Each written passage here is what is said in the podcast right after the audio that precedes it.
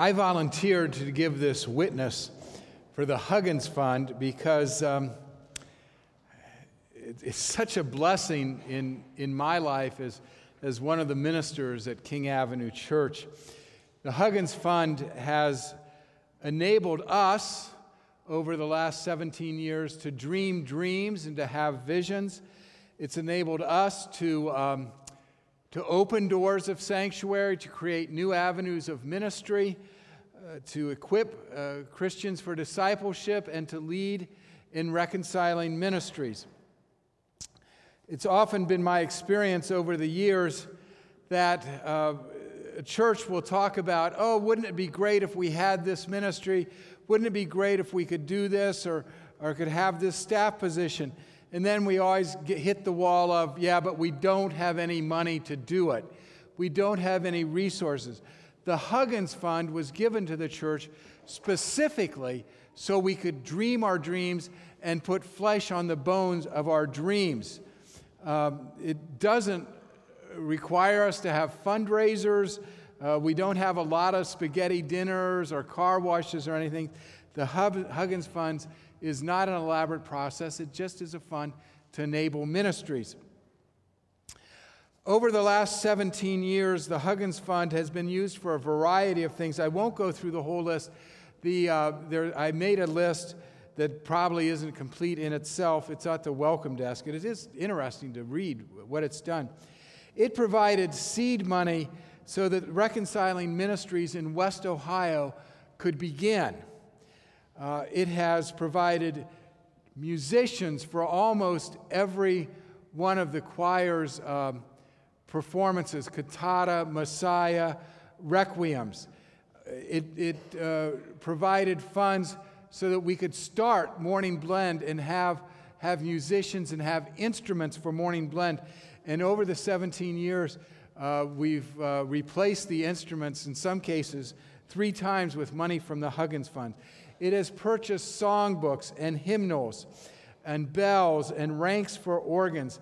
It has provided um, support so that Frank Schaefer can speak at New Horizons this coming Tuesday.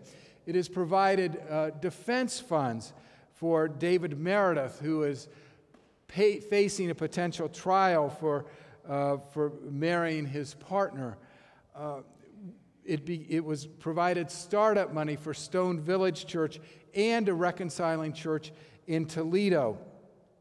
It has supplemented Andrew uh, being able to be the organist at annual conference, um, started our website, uh, provided money so that then we could have Rhonda Lucci as our director of communications to run the website, uh, also to have welcome desk uh, people uh, so that our building can be available so much of the day, uh, provided also for salary for the director of laity and events so we can coordinate our activities better, and now the Alan Price as the director of support services for our church.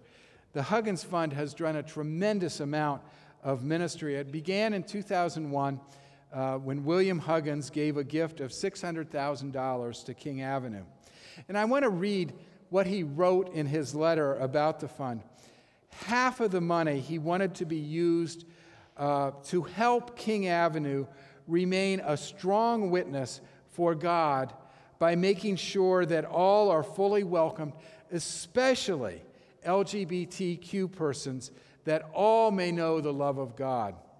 A quarter of the fund was to be used for music ministry, and then a quarter of the fund to be used by King Avenue to assist other churches and pastors to develop a boldness to also be open and accepting to all people, especially LGBTQ persons. And then he wrote this. He used to sit over in that area.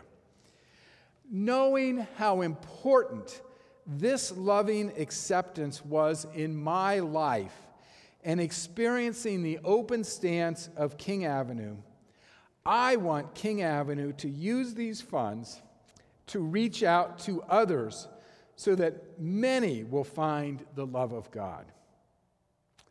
Mr. Huggins gave this gift while he was still living.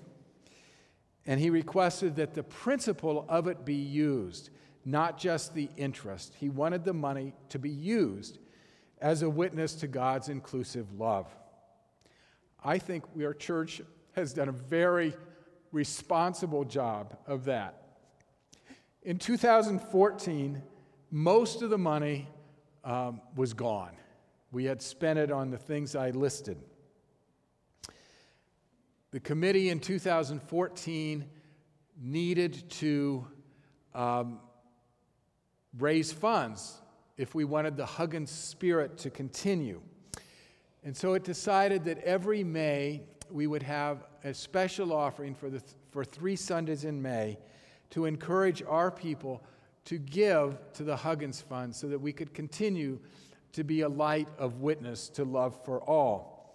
So, for this blessing of the Huggins Fund that it continue, I have two requests. One is that in the next three weeks, you give something in this envelope.